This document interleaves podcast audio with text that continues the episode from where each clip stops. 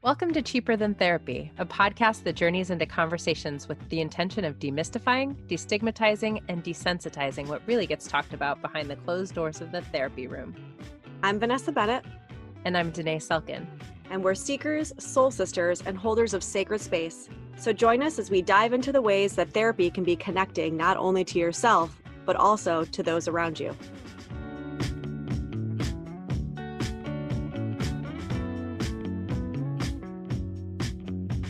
Welcome back to another episode of Cheaper Than Therapy. This is such a cool episode. I really love what we got to dig into today. Yeah, it feels a little bit like when we had Millian a while ago to do our astrology charts, right? Like, I mean, selfishly, we get to learn more about ourselves, but in service of you all, you get to learn about hopefully either a new concept or a new tool, or just like more about something that you've already, you know, kind of heard about. Yeah. I love that it was so new for both of us. And now this is like a healing modality that we're both aware of and excited to be able to share with other people and definitely delve into a little bit deeper for ourselves. Yeah. And I love, you know, our guest, Kathleen, she just seems so, I don't even know. I don't want to say knowledgeable because that almost makes it seem like left brain, like logic, but she seems so like embodied in this work. Like you can tell that I think what I appreciate most about whether it's a teacher or a healer or whatever you want to call somebody in this kind of realm is when you know that the experience was so life-changing for them, yes, that then it becomes like a part of who they are. And so that is what's fueling their interest in it, not just like their brain, right? It feels like embodiment. Like she's very much the embodiment of the work that she does and speaks to it with such like grounded sense of authority. It was really lovely. And what we're talking about is human design, y'all, because I realized today and I didn't say it at the beginning. This episode is on human design. But enjoy. I hope you guys get kind of as nerdy excited about this stuff as Danae and I do. We're really excited today to talk about a topic that Danae and I actually don't have a lot of knowledge around or background in. And so we brought in an expert. So today we're talking to Kathleen Kruger. And she is a mindfulness coach, a yoga instructor, a writer, and a creator of creative things. As founder of Yoga Etc. and Radiant Human Design, she helps her clients connect with their true, authentic selves, leading them to their soul's unique blueprint to bring clarity and self-acceptance, two of the best gifts that we can give to ourselves. Thank you so much for being here. Wow, what a wonderful introduction. Thank you for having me.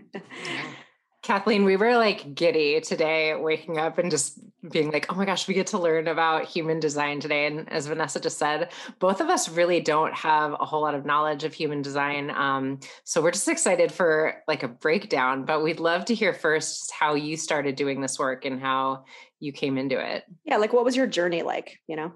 So one of the things that I love about human design and the concepts behind it is that it really is, when you break it down, a permission slip to live a life that feels authentic to yourself. And it's kind of breaking down any sort of beliefs that you've picked up along the way and figuring out which ones are actually meant for you, which ones actually belong to you.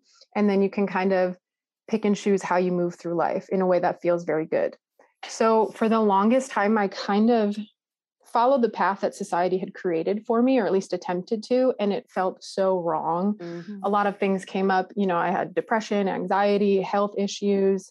It was such a struggle for me to fit into that box. And I thought something was wrong with me. Like, why can't I just want the same things that most people want? Or why can't I just follow the traditional path? So it was everything that I intuitively knew. But when I came across human design, it put it into words. And it was kind of like this external validation that I really needed at the time that ultimately was a huge sigh of relief. Like, oh my gosh, I feel this way because I'm not meant to lead a life that everyone else is, or that my parents think I should live, or et cetera. I can really live a life that I want to and pursue the path that does feel good for me. Gosh. Will you tell me a little bit? So human design, like who, because I really am a total novice in this area, other than just like hearing about it and knowing people who, you know, really follow it and practice it. Where does it come from? Like, was it formed out of another like psychologist theory, or like, what do you know where it kind of started? Yeah, absolutely. It's very esoteric. It's a little out there, but I think it's also very important to recognize while human design is relatively new, the wisdoms that come together to create human design have been around forever. So I also think it's really important to acknowledge the traditions of these wisdoms and the origins of it that come together to create human design. So it's the Chinese I Ching, the Jewish Kabbalah, astrology, quantum physics, and the Hindu chakra system that piece together this human design puzzle. And a man named Albert Krakauer had this meditation, an 8-day meditation, where the human design system was kind of downloaded to him by piecing these puzzles together. So I always like to say, because people are like, how do you know it's real? Is this real? And I'm like, well, I don't know if it's real, but is it true? Like, does it work? Does it feel good to you? So it's very much like take what feels good and leave what doesn't situation. But I do think it's important to honor and recognize the wisdoms and traditions that formulate human design above anything else. Oh my gosh, I'm obsessed already. I love it. Well, you know, it's funny. We were just having this conversation last night. Danae and I run this small group, and somebody said, and tell me if I got this right, Danae, if you remember, she said something like, it's not about if it feels factual or if I find it factual, it's like, do I find truth in it? Is that what she said? Yeah. And that kind of feels like this. Which I feel like is the case with so many of our spiritual practices, or, you know, like whatever gives us peace. It's like, does this feel true to me? Does this feel like it's the missing piece that I've been looking for? And I love the integration of all of these different practices and lineages that it sounds like this brings together. How did you find it? So I had stumbled upon it maybe 6 or 7 years ago. And at the time, it didn't really resonate with me to the degree it does now. And then, you know, I kind of always had it in the back of my mind. I read a little bit about it, but it was very confusing. Like, the language around it was very limiting. That wasn't something that I attached to right away. And then a couple years later, I was listening to a podcast and someone had brought up human design again. I was like, oh, I remember this, but they presented it in a much different way, a much more accessible way. And then from there, I just read as much as I could, kind of asked all my friends, my family, if I could read their charts, and then did some training, some certification. So it was kind of like lingering in my world for a while until I decided to pursue it more. Some kind of spark was lit. Yeah. What would you say there's a connection or I guess, I don't think there's a connection. Not, I guess, now that I hear you say what the background is, but I was saying to Danae before we got on, it feels a little bit like when I hear my clients talk about it, it feels a little bit like the Enneagram to me. Like it gives people kind of a structured way of being able to understand themselves, or a lens through which to see themselves, right? It doesn't like solve all the problems or answer all the questions, but it just gives you some kind of structure, perhaps when you feel as though there is no structure. Absolutely. That's a wonderful way to put it. So the whole idea behind human design is that when you were born your truest, most authentic self, and you showed up in the way you wanted to. But over time, you took on those beliefs, right? Your parents probably influenced your decisions. Your teachers told you what was good or bad. Society or the media, social media, influences what we think is beautiful or what we think we should do with our lives or how our lives should look. So you get further away from your authentic self. And human design is just sort of a lens in which you can look back into your truest self and then ultimately get back to that space. Human design is a superficial self-discovery tool, right? Once you know about it, that's great, but it is up to you to take steps and further action in order to integrate it into your life. And I think that goes with a lot of our like spiritual wellness world concepts. It's not going to solve all of the issues in your life. It's not going to be the answers to all of your problems, but it is a way to highlight some of the steps you can take or the things you can do to cultivate, you know, a better sense of self. I love that. Okay. Will you give us like a general breakdown? I know so little. I know there are like generators and like, will you give us like a 101 breakdown of what it looks like? Absolutely. First of all, if you don't have your human design chart already, I would suggest pausing the episode now, and you can go to my website, radianthumandesign.com. You can also go to mybodygraph.com, enter in your birth information. And then once you have your chart pulled up, you'll see in a section that says energy type. And when you first stumble upon human design, energy type is where you traditionally start. It's the most basic foundational piece of your design, but everything else gets filtered through it. So it's important to have an understanding of what that is. And there's 5 different energy types. You have the generator. Danae, you're a generator. Manifesting generator, projector. Vanessa, you're a projector. Manifestor, and then reflector. That sounds right. I don't even know what it means. I'm already like, yep. It's so fun. And I love looking at your two charts together. It's oh my God, I'm so excited. Conversation. And the energy type just kind of tells you how you best use your energy, how you create energy, how you best interact with the world around you. And generators are one of the most common types. They're here to create life force energy. And you do this by doing things that you love, doing things that excite you. And the idea is that the more you do things that excite you, the more energy you create for yourself, but also for other people to tap into. Mm-hmm. And Danae, I don't know if you've had this experience, but if you're doing something you love, you can probably do it all day long. And you're in this like flow state, and all of a sudden the day's over and you haven't eaten a meal. Yeah. But the simplest task that should be very easy to accomplish becomes so challenging and takes so much of your energy because you don't want to be doing it. Yep. Absolutely. Yeah. So the whole idea behind being a generator and also a manifesting generator, because they have a lot of similarities, is do what you love. And you really need to learn how to set boundaries about how to say yes to things that you want to pursue and no to things that you don't.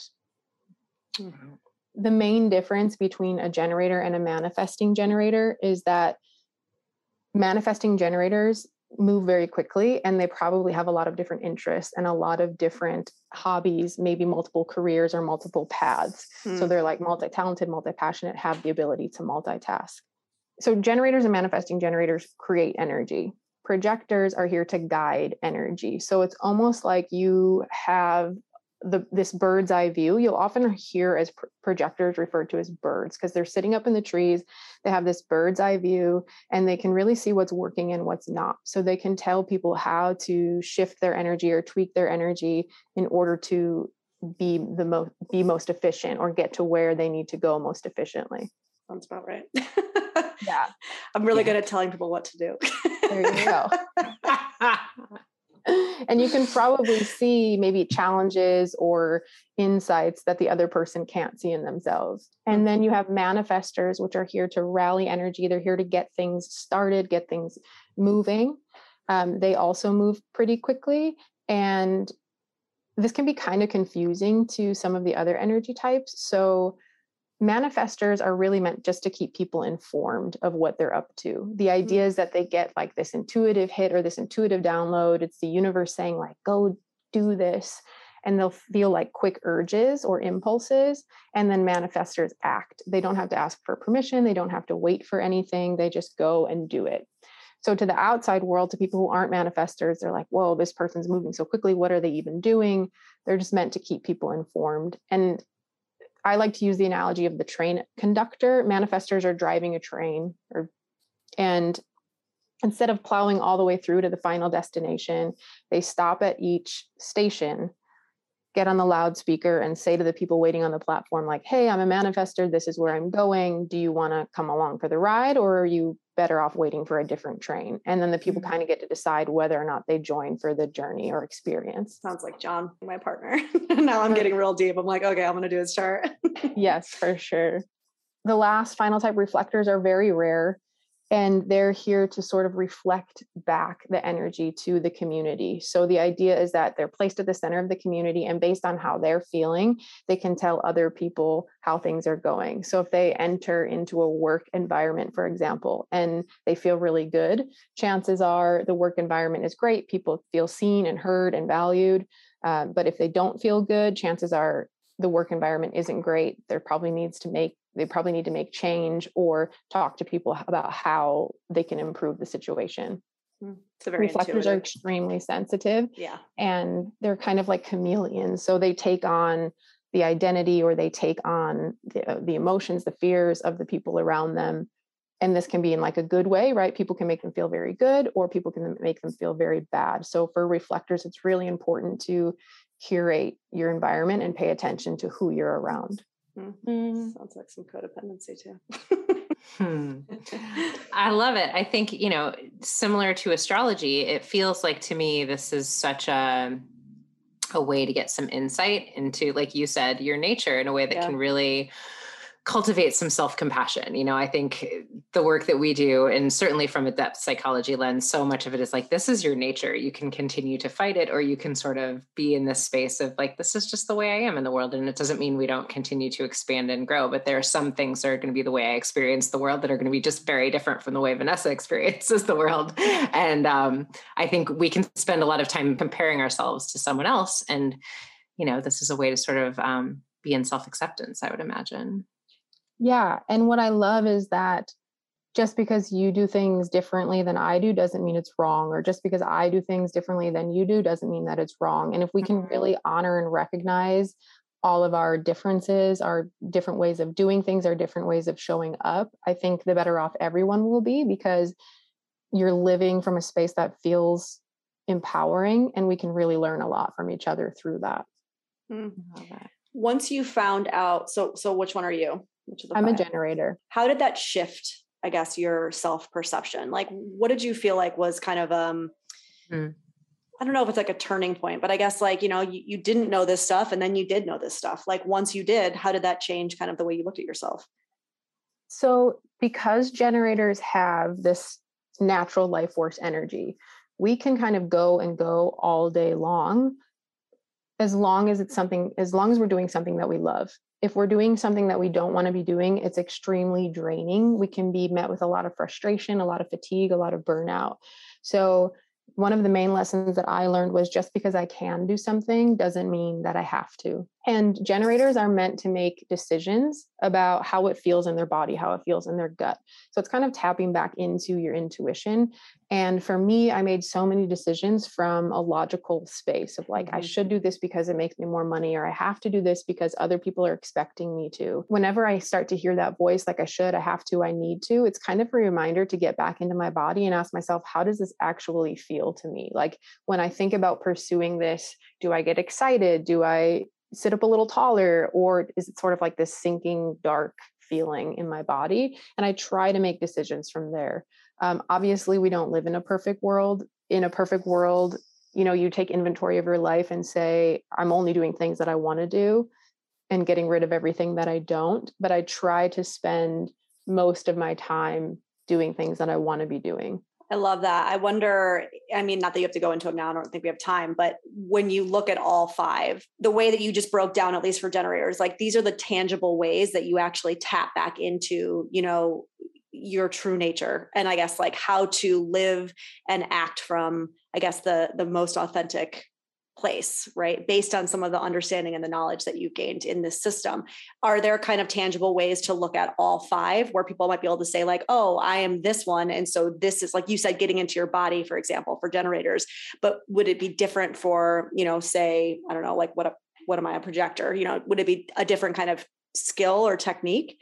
Yeah. So you are what we call an emotional projector. So in human design, I should take a step back.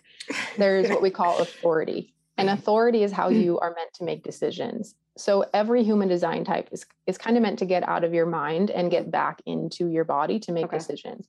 So for generators and manifesting generators, that's tapping into your gut response. So the phrase, listen to your gut, absolutely applies to manifestor or manifesting generators and generators. The other types will have different authorities or different decision-making processes. And for you, Vanessa, yours is what we call an emotional authority. And what this means is you experience a wave of emotions, maybe throughout the day, maybe throughout the week, but it's kind of like you got the high highs, you got the low lows. And for you, you're not meant to make decisions when you're in an emotional high or an emotional low. So in an emotional extreme. And ideally, you make decisions when you're in more of an emotional neutral based on how that feels in your body. So whereas Danae and I can kind of act quickly, act spontaneously, like bring it straight into our gut to say, yes, I want to do this. You might have that reaction immediately, but you kind of have to wait to make a decision according to your human design. So for example, say someone offers you a job, right? You have this job opportunity and you're in an emotional high, you're having the best day ever. And they say, hey, Vanessa, do you want this job? And you're like, yeah, I want this job. This job is amazing. I'm having the best day. Look at all of these amazing things this job offers me. But then a few days later, you look at the job and you're like, wait a second, this isn't the pay that I want. These aren't the hours that I want. This isn't where I want to focus my energy. You might regret that decision because you made it so quickly. Mm. Same goes with an emotional low. If you're just having a rough day and someone offers you the same job or any job, you're like, ugh, no, get this out of my face. Like, I don't want anything to do with it. And then a few days later, you think back like, wait a second, that actually would have been a wonderful opportunity. Mm-hmm. And I would have gotten to do A, B, and C. I should rethink that decision. So the idea is that you're more in an emotional, balanced, neutral place when you make decisions, or that your decision or your answer remains the same over a period of time. So whether you're in a high or a low or in an emotional neutral, your decision stays the same. Mm-hmm. And that's kind of how you know. That's how you find clarity. Yeah. Yeah. So I love that, because it's allowing, depending on what you are, it's allowing you to, or I'm trying to think of how to phrase this. It's like, it's giving you an extra tool really to say like, this is possibly something you should try when it comes to taking action, when it comes to making decisions, when it comes to listening to yourself, right? I'm assuming each one of them is like slightly different. Yes, yeah. Absolutely. And there's several other authorities too. And when you pull up your chart, you'll see the word authority and it'll be listed there. Okay. So yeah, I mean, and that feels like there's different components to it as well, because as I'm listening to you talk about it, I'm like, I think a big part of why I don't struggle to make the decisions is I don't feel a lot of regret, but I would imagine that's a part of the emotional connection that I feel to the decision-making process if I am a projector. Is that right? Yes. So, am I making sense? You might need to say that again. Like, so I would imagine that if a projector has an emotional decision or an emotional reaction to a decision, they feel like it was the wrong decision. I think they probably would feel that because they're a projector, whereas maybe a generator, and this is just like me making an assumption, may not have that attachment to a right or wrong decision, which is why they're so quick to make decisions. Like, I don't know. I kind of feel like whatever decision I made it. And so I'm going to learn from it. So I don't really like hesitate to make decisions. And I would imagine that's a part of being a generator. Yeah. Interesting. You should say that, because there's also some other things going on in your chart that would suggest you make a decision and you're like, that's the decision that I made. I'm going to move forward and learn from it. Hmm. When you first look at your human design chart, there's a lot going on and it can seem very overwhelming and complicated. That's why I always say, start with the energy type. Mm-hmm. But the next step would be looking at your profile, and your profile in human design is kind of like your personality type. And for you, Danae, you're what we call a 3-5 personality or 3-5 profile, which means you learn by doing, you learn by having hands-on experiences. And it's almost like you go out there and you make mistake after mistake after mistake, and then you figure out what works. Yep. So, mistake after mistake. I don't really think they're mistakes. It's just funny. And that's exactly what I teach anyone with this in their profile is like, redefine the term mistake, redefine the term failure, because they aren't bad things. Absolutely. You need them in order to move forward, actually. Exactly. And with that profile, with the 3-5 profile, that's how you learn. So sure, a mistake is a mistake, but I don't know why we as a society have deemed that as a negative thing or a negative quality, because how do you learn anything new without making mistakes or without failing to some degree? Right. And so that 3 line in your profile is very hands-on. It's very trial and error.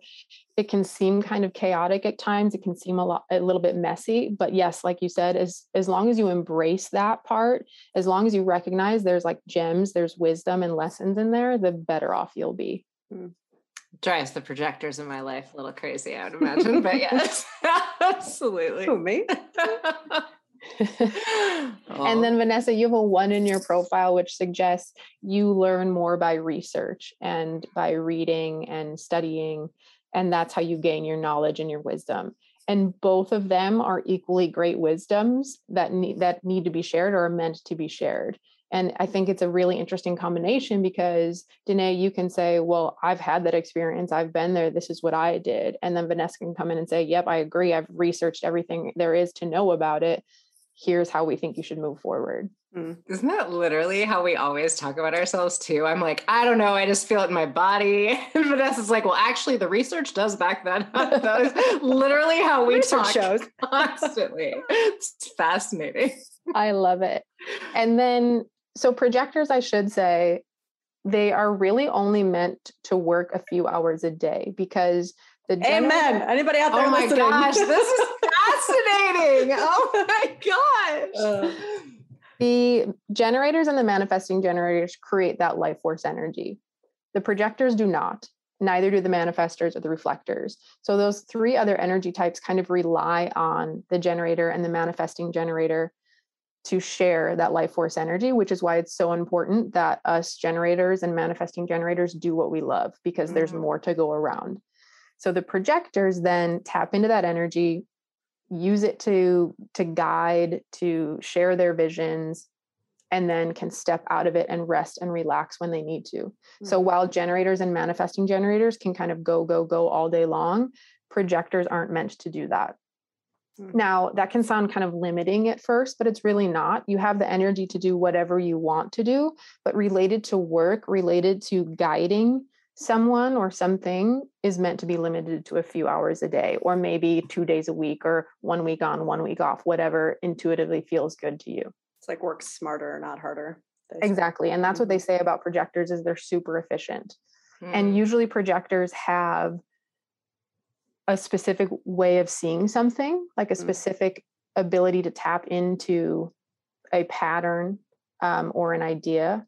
And that's where a lot of your wisdom lies. So I don't know if you're like, obviously therapy, but maybe there's a specific component of therapy that you're highly tapped into that you can really help people work through. We work with codependency.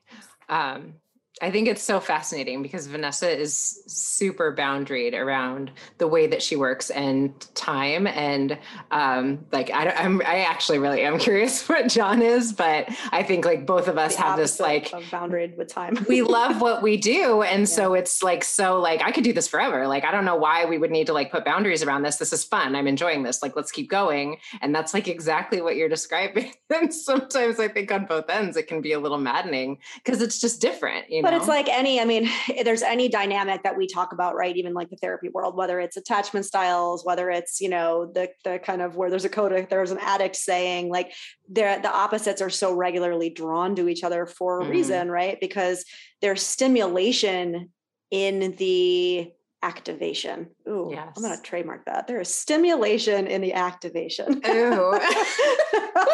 Right? So like it might irritate me, but there's also something, even if it irritates me, there's motivation in that irritation. Like, and maybe it's unconsciously, I'm looking at you going, oh, I want some of what you have, or like, I want to look at something the way that you look at something, or I need you to look at something the way that I'm incapable of looking at something. Right. And that's like why I keep you in my inner circle or whatever. So I think that's also important whenever we think about these dynamics, which is like, have to look at the activation as like information about yourself, not about that person. Right. Yeah. And also why you are hungry for it, right? And like the way that it serves you, like that your energy can feel really containing and safe to someone who's a little. Right. And you help me not be so contained and safe. Yes. And that's one thing that I actually love about human design is when people are open to it, it's a great conversation starter. And it really is a way to understand each other. Obviously, you can do this through other modalities that doesn't include human design, but this is just one option. So really learning, especially when you're working on a team or with a partner or in a relationship, you can really learn how the other person works best and kind of understand their needs on a deeper level, and then really create space for that.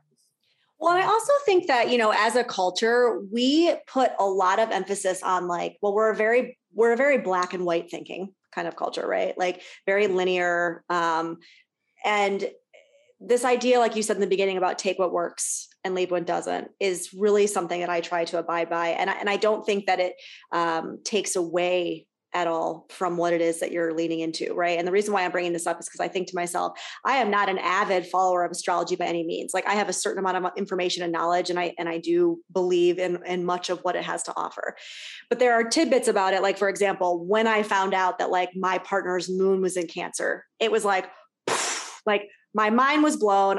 The way that I looked at him completely shifted, and it will forever be changed. And it's a way that I see him now. I can't tell you what all of his planets are in, but that one was just such an eye opener for me that it really helped me understand him. So when you talk about like human design, I can see how you don't have to be like, oh, it's all this, or it's all this, or it's black and white. It can be like, this is what works for me. This helps me understand. And so that's the part of it that I'm going to lean into. Absolutely. And I think that goes for any sort of practice in the wellness or spiritual world. Right. When someone shows up and says, you have to meditate an hour a day, twice a day, otherwise you're not doing it right.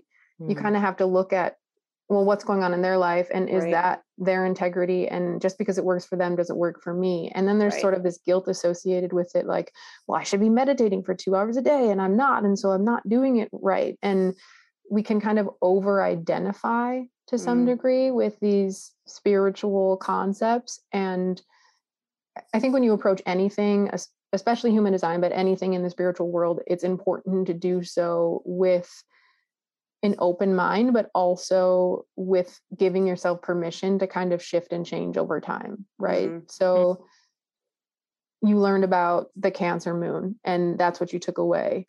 But also, you know, in a few years, it might not be like that anymore. Or you might learn something different, or you might add on to what you already know. So it's really just keeping space open to learn in a very like fluid way, if that makes sense. Yeah. I love that. Yeah. Mm-hmm. Yeah. Cause I'm also thinking, I mean, obviously that's my brain's working this way. Like I'm thinking about how this could be applicable as like a therapeutic tool. Right. And I haven't actually gotten into the Enneagram either. It's one of the other areas that I'm like, I have no idea. But astrology and my understanding of it actually has been very helpful as a therapeutic tool, right? And I mean, Jung himself was like an avid follower of astrology. I mean, his daughter was like famous for it. So you can see how some of this stuff could really be beneficial in just like self-understanding and self-acceptance and just that quest for knowledge. Right. And that's going back to the beginning where we ask like, okay, is this real? Maybe that's not the question. Maybe the question is this helpful? Mm-hmm. Yes. So what's really interesting to me about your two charts put together is that when your energies, because we're all influencing each other, when your energies come together, you actually turn into a manifesting generator. Mm-hmm. So as a team, you guys can work very quickly. And just remember that just because you can work very quickly and get a lot of things done, that you do still need time to yourself and time to decompress and time to reset, because we can kind of get caught up in that sometimes. Mm-hmm. And the deeper you get into the chart, you'll see there's like little shapes, and these shapes are what we call energy centers, and each energy center means something different. But when you overlap your two charts, you guys have the throat center defined or colored in. And it basically means that you're meant to communicate and share and talk, which is amazing that you have a podcast. And then it also suggests that you're meant to communicate and talk about your emotions, and then also your ideas behind those emotions. So the fact that you have a podcast that is about therapy and dealing with challenging emotions or difficult situations, to me is so interesting. And I think it's a prime example that a lot of us are intuitively living our design, whether or not you have this information or you don't. Right. But also, I think Danae and I would venture to say on the other side of at least my own personal like quarter life crises or whatever you want to call it, like I might be now living more in line with that. But if we had this conversation 10 years ago, I don't know that it would have felt the same, you know, like I think this kind of stuff would be really interesting to know, at least for me, younger or earlier. I mean, I get it. I needed to go through what I went through to be who I am now, but also knowing this stuff maybe a little earlier would have been more of an intuitive push to me to follow. I love that. And I think that so much of the work that we do is around supporting people to sort of like like holding hands through the journey of finding your voice and sort of like feeling what feels like your authentic truth. And I think so often people are like at the cusp or like, you know, oh, I like want to jump over this cliff, but what if I fall? And we're sort of like in that space of pushing, but you could fly. And I feel like this could be another one of those tools that says, no, you're absolutely exactly where you need to be. And you need to just like step into this space of going for it, because here's what your human design says about where you are and who you're supposed to be. Absolutely. And I think the concept of divine timing can always come into play, because when I read charts for my younger clients, the information is very helpful, but it's not necessarily applicable in a way that's like, oh my gosh, that makes so much sense, because you haven't yet had those experiences. And while I think it sets them up for more ease and less struggle in their life if they do follow their design or they just do what feels good to them, that can be highly beneficial. But the people that I read for that have already had those experiences can look back and think, oh my gosh, that makes so much sense. So I think there's a reason why, because human design has become widely popular in the last even just 2 years. I think there's a reason why this information is coming out now, and it's more just that people are ready for it. Yeah. Mm-hmm.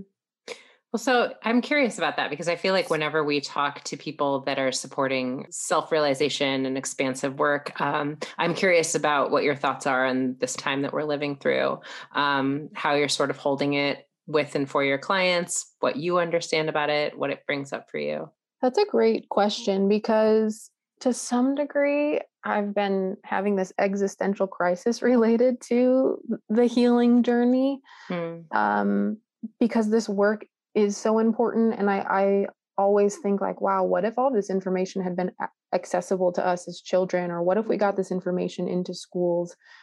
It would be so helpful to have those tools and resources in place, because when you are met with adversity or a challenging situation or difficult emotions, you have this toolbox of resources that you can tap into, you know. Or if therapy had been more widely accepted when I was younger, that would have been hugely beneficial for me.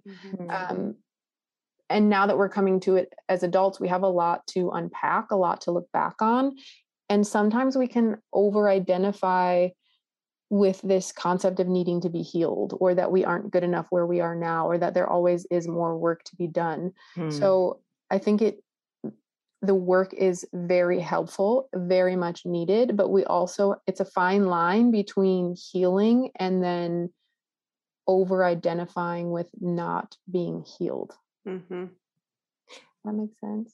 Absolutely. I feel like I've been feeling so much of that lately. Like as much as I am so thrilled to see, you know, conversations about therapy being something that have just become a lot less pathologized and, you know, it's just like in the mainstream vernacular, I do feel like there is a lot of pathologizing everything and, you know, like constantly in the quote work of like fixing myself as if I were somehow broken. And I do think there's a point where I don't know, like the self-compassion and the allowing ourselves just to live needs to step in a little bit more. And I kind of love what you're talking about in the context of human design for that reason, because if it's like some of these things are in alignment with my nature, some of these things are just the ways that I experience the world, and I'm just going to be good with that. And maybe it can sort of be a little bit of a push in the opposite direction with some of that. I don't know. Yeah. I'm wondering too, if it's a little bit of like a generational pendulum swing, right? Like just like anything happens when we see that pendulum go from one extreme to the other. I mean, working with adolescents, you know, at the earlier part of my career, and this, when you were saying this idea of like just being almost overly attached to the pathology and the, you know, it's like every single teenager that I came across was like, depressed or had anxiety or had an anxiety disorder or had this or had that. And I'm not minimizing in any way the real and true suffering that they were feeling, but it almost became like a badge of coolness to say that you were quote unquote diagnosed, or you were going to a therapist who diagnosed you with depression or anxiety. And so again, not that I'm minimizing, but I am wondering if that's, if we're just kind of witnessing that swing of the pendulum, and then will it eventually, right, kind of find its way back to center, which is like, you need that pendulum to go to one extreme in order to push people that were on the other extreme to open their eyes. And then it feels like this human design work kind of comes into play almost on that shift back to the center of the pendulum, which is more of like a place of self-acceptance and like of understanding self versus trying to like fix self. Exactly. And I kind of love the younger generation for that, because they just show up and they say, this is who I am, and this is what I'm doing. And they don't really apologize for it. I think in an ideal world, we would be somewhere in the center where it's not such a big deal either way. Yeah. You know, it's just wildly accepted, and therapy is something that everyone participates in, or everyone has some sort of grounding practice or ability to deal with the challenging parts of life, because life is challenging, life is difficult. And that's something I didn't really learn until, you know, my late 20s. And if I had been prepared earlier on, I feel like I would have been much better off. But again, I learned what I needed to learn, and now I share that. So I am grateful for those experiences. But yeah, if it wasn't so dramatic either way, and it was more just a centralized, accepted part of our life, I don't know. Like that might be better, because it's not like you're hiding therapy or you're hiding your issues, but you don't also need to go parade them around to the world unless you feel called to do that. Right. Which is hopefully what we're moving towards. Yeah. Yeah. Are there other things about like our charts, or when people are like, looking, like tell me if there's anything else you want to tell me? I'm so open to it. I see you. She's like, so back to me. It's so annoying sometimes how often Vanessa knows. Oh God. So you you both have, oh, that can't be right. You have what's called self-expression. So, and you have that 3 line in your profile, which means you're meant to have those experiences in life, and then you're meant to talk about those experiences. And by talking about those experiences, you're sharing the wisdom that you gained. And it's almost like you can tell people, this is how you find the joy. Or like, this is where I struggled. This is how you can avoid it. Or this is how you can move through it.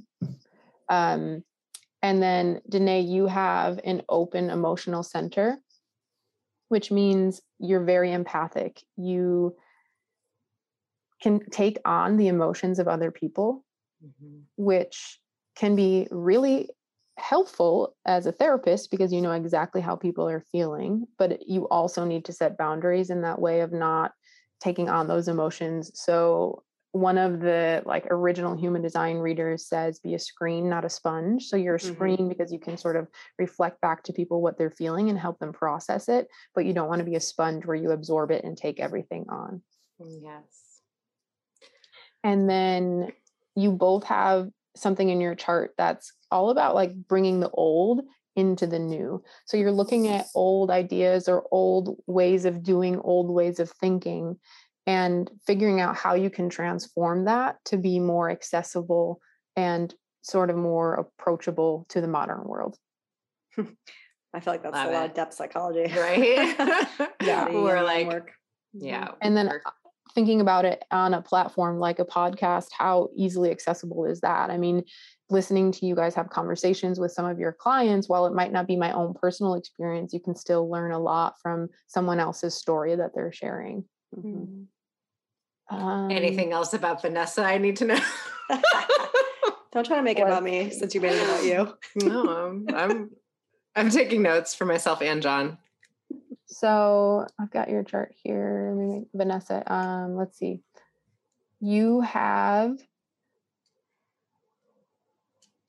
your throat center is defined, and Danae's yours is not, which is kind of a great combination to have, especially when you work as a team. But with you, Vanessa, you might feel like people tap into your throat energy and just sort of word vomit at you without stopping.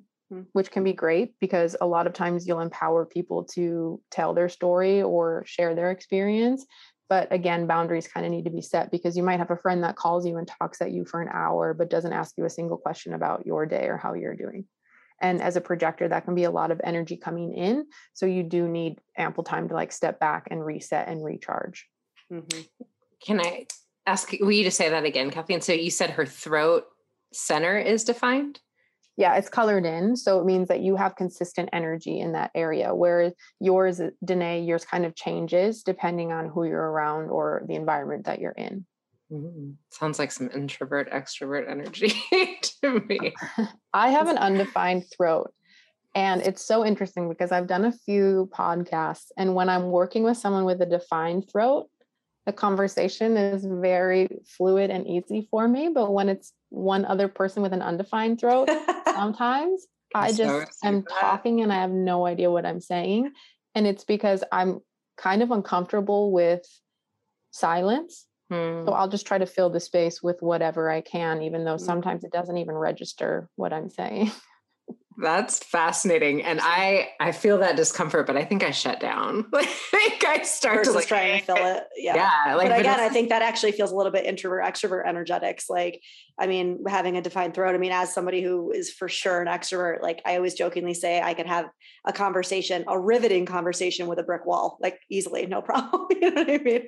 And today's always like blows her mind. You know? Oh, that's great.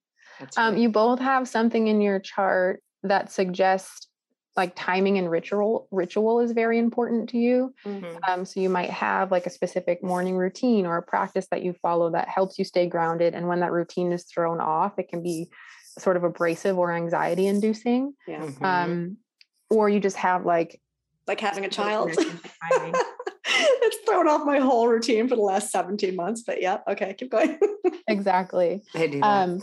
So I always like to say, have a plan for your plan. You know, if you have your routine, follow it whenever you can. But if you can't get to it that day, is there something you can do just for like a minute or 2 minutes that helps you stay grounded and somehow connected to your routine? I love that. It's interesting you have, so in human design, we have the splenic center, and the splenic center is where you house your fears and your intuition. And so Danae, your splenic center is undefined.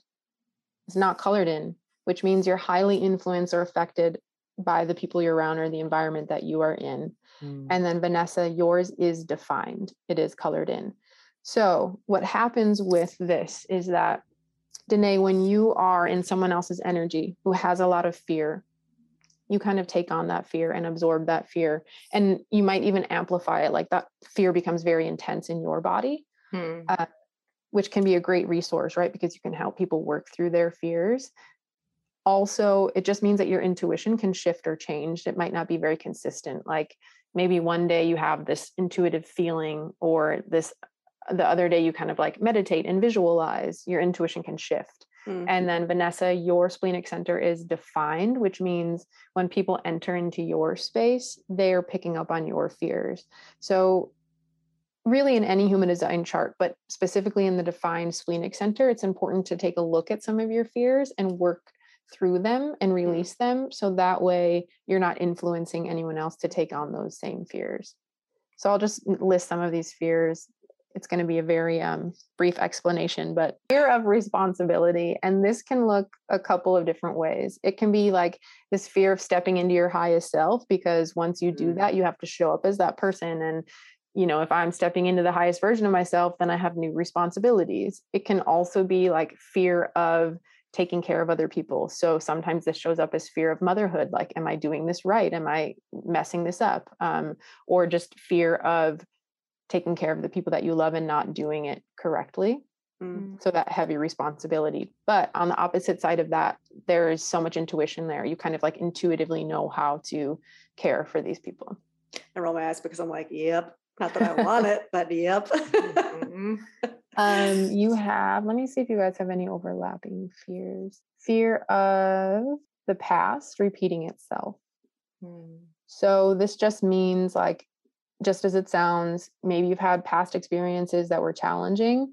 if you let those past experiences control you or hold you back from moving forward, then you're giving your fear a lot of power. So the idea is that you look at those past experiences and say, okay, yeah, that was tough, but what did I learn from it? How is it made me who I am today? How can I release that fear and move forward? That feels like becoming a therapist. I mean, that's literally what we do all day is examine past and try to make sense of it and learn from it so that you don't quote unquote repeat it again, which just is funny that we both have that same. Yeah, exactly. And then on the other side of that too is, so anytime there's fear, there's intuition, and that intuition suggests that you have the ability to really tap into the past and tap into those past patterns and kind of see what could be holding you back or what could be holding someone else back. That's interesting. Never heard anyone say that wherever there's fear, there's intuition before. Yeah. Usually one takes over. So it's just really nice to kind of feel or understand when that fear comes up. And just always knowing that you have the ability to step into this higher version of yourself.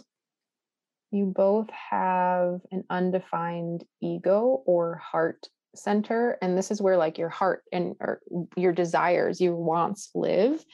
It's also where value lives. So sometimes with the undefined ego or heart, there really is a lesson of learning your own value and learning what you bring to the table. So in human design, we have a highest expression and a lowest expression of everything in the chart.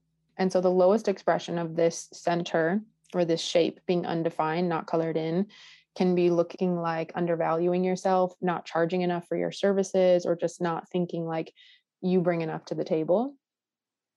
But the wisdom there, the highest version of yourself, is learning that lesson of like, no, I am valuable. What I have to offer is helpful, and I am worth what I decide what I am worth.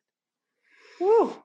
We go on and on. I'm going to actually just like say it right now. I'm going to book a session with you. We'll go through this in detail. Yes, please. I love this so much. Yeah, I think this is really exciting to just be exposed to, because I feel like I am constantly looking for additional tools to offer clients of like, this is a way you might be able to dig into this. Like when it feels like we're stuck somewhere with this, like, just like beating myself up about the same things or, really struggling to find self-acceptance. So I'm really excited. Or understanding, right? Like I just need a new lens through which to look in order for something to maybe make sense that didn't make sense before. And I think that this could be one of those. Yeah. And like I said, a lot of times people already know this information. It's just hearing it in a different way or hearing it expressed in a different form sometimes is exactly what they need. And it could be human design. It might not be human design. It might be something else, but it is just one other modality towards self-discovery or self-acceptance and really finding compassion towards yourself and other people. I find it so healing in the same way that I felt such a deep healing experience the first time I had my natal chart read in astrology. And I think I felt some of that as you were speaking. It's like having someone reflect and sort of see those things about you that you've felt sort of on an intuitive level, I think just feels really healing. Because I think there's something in the human experience where we all want to feel seen in the truth of who we are. Yeah, I agree. Absolutely. Okay. Nice. Well, we have some lightning round questions that we ask all of our guests. Danae, you want to start? Yes. So who have been your greatest teachers, the people you've been most influenced by, mentors along your journey up to this point, Kathleen? So I would say my greatest teachers are my experiences, because I've been through what I feel like is a lot, and I've gained most of my knowledge from my experiences. And then the people that I look up to, Brene Brown, I love her work. It's pretty phenomenal. And she's another person where I hear her speak and I'm like, oh yeah, that's what I've been feeling forever. All hell, Queen Brene. Do you know what she is in terms of her human design? I don't, but no. I'm like curious now. I'm like, I wonder what she is. Yeah. I think someone said Oprah was like a manifesting generator somewhere. Is that true? Do you know? I feel like I heard manifester, but oh really? Maybe that was it. Two. Yeah. No. Okay. Second question. Where do you find yourself in a state of flow, right? So that thing that you can just blink your eyes and 5-6 hours have gone by and you're like, wait, where did the time go? Your generator energy. Yeah. Truly, it's surfing. It's being in the ocean. but as a generator, because I feel like I want to be productive and surfing isn't necessarily productive. It's really tapping into things that interest me, like human design or music or yoga. Everybody I know that surfs has the exact same feeling about surfing though. Like if it's your thing, it's your thing. And it's, the language is always spiritual. It's always meditative. It's always such a connection to higher source. If I didn't hate cold water so much, I would totally take it up. See, I hate cold water and I still do it, which is why I know I love it. Okay. But exactly. I can be in the water and 2 hours will go by and I'll think I surfed for 20 minutes. Right. I love that. And what breaks your heart? Ugh, what breaks my heart? I think overall lack of compassion and closed-mindedness. You know, we're all going through something and sometimes we think we know the answers or we know what someone's dealing with, and we usually don't. And even in the most horrific situations, there's usually some underlying factor that someone has struggled with or dealt with. And we're so quick to overlook that. And that breaks my heart. Yeah. Amen. Okay. So last one's real serious. What's your favorite food? That's the hardest question you've asked me. You're not the only one to say that. Ugh. If I could eat it all day long, it would be bread. And I can get on board with that answer. Yeah. I can definitely get on board with that answer. I could eat bread all day, every day. Yeah. Well, Kathleen, thank you so much for doing this, for coming on and giving us this breakdown. I'm super excited to have this in my repertoire of tools to sort of offer and tap into for myself. And we will definitely be in touch with you. I have no doubt. How can people get in touch with you? I'm sure that we're not going to be the only ones. Right. So the best way to find me is on Instagram at Radiant Human Design. Radiant is spelled D-A-N-T. Can be confusing sometimes. And then also my website, radianthumandesign.com. Amazing. Thanks for doing this. Oh my goodness. Thanks for having me. That was amazing. Thanks for joining us for this episode of Cheaper Than Therapy. If you enjoyed today's episode, be sure to subscribe on Apple Podcasts, Spotify, or wherever you listen to your podcasts. And if you want to connect with us, you can find us on Instagram at Vanessa S. Bennett and at Danae Logan Selkin.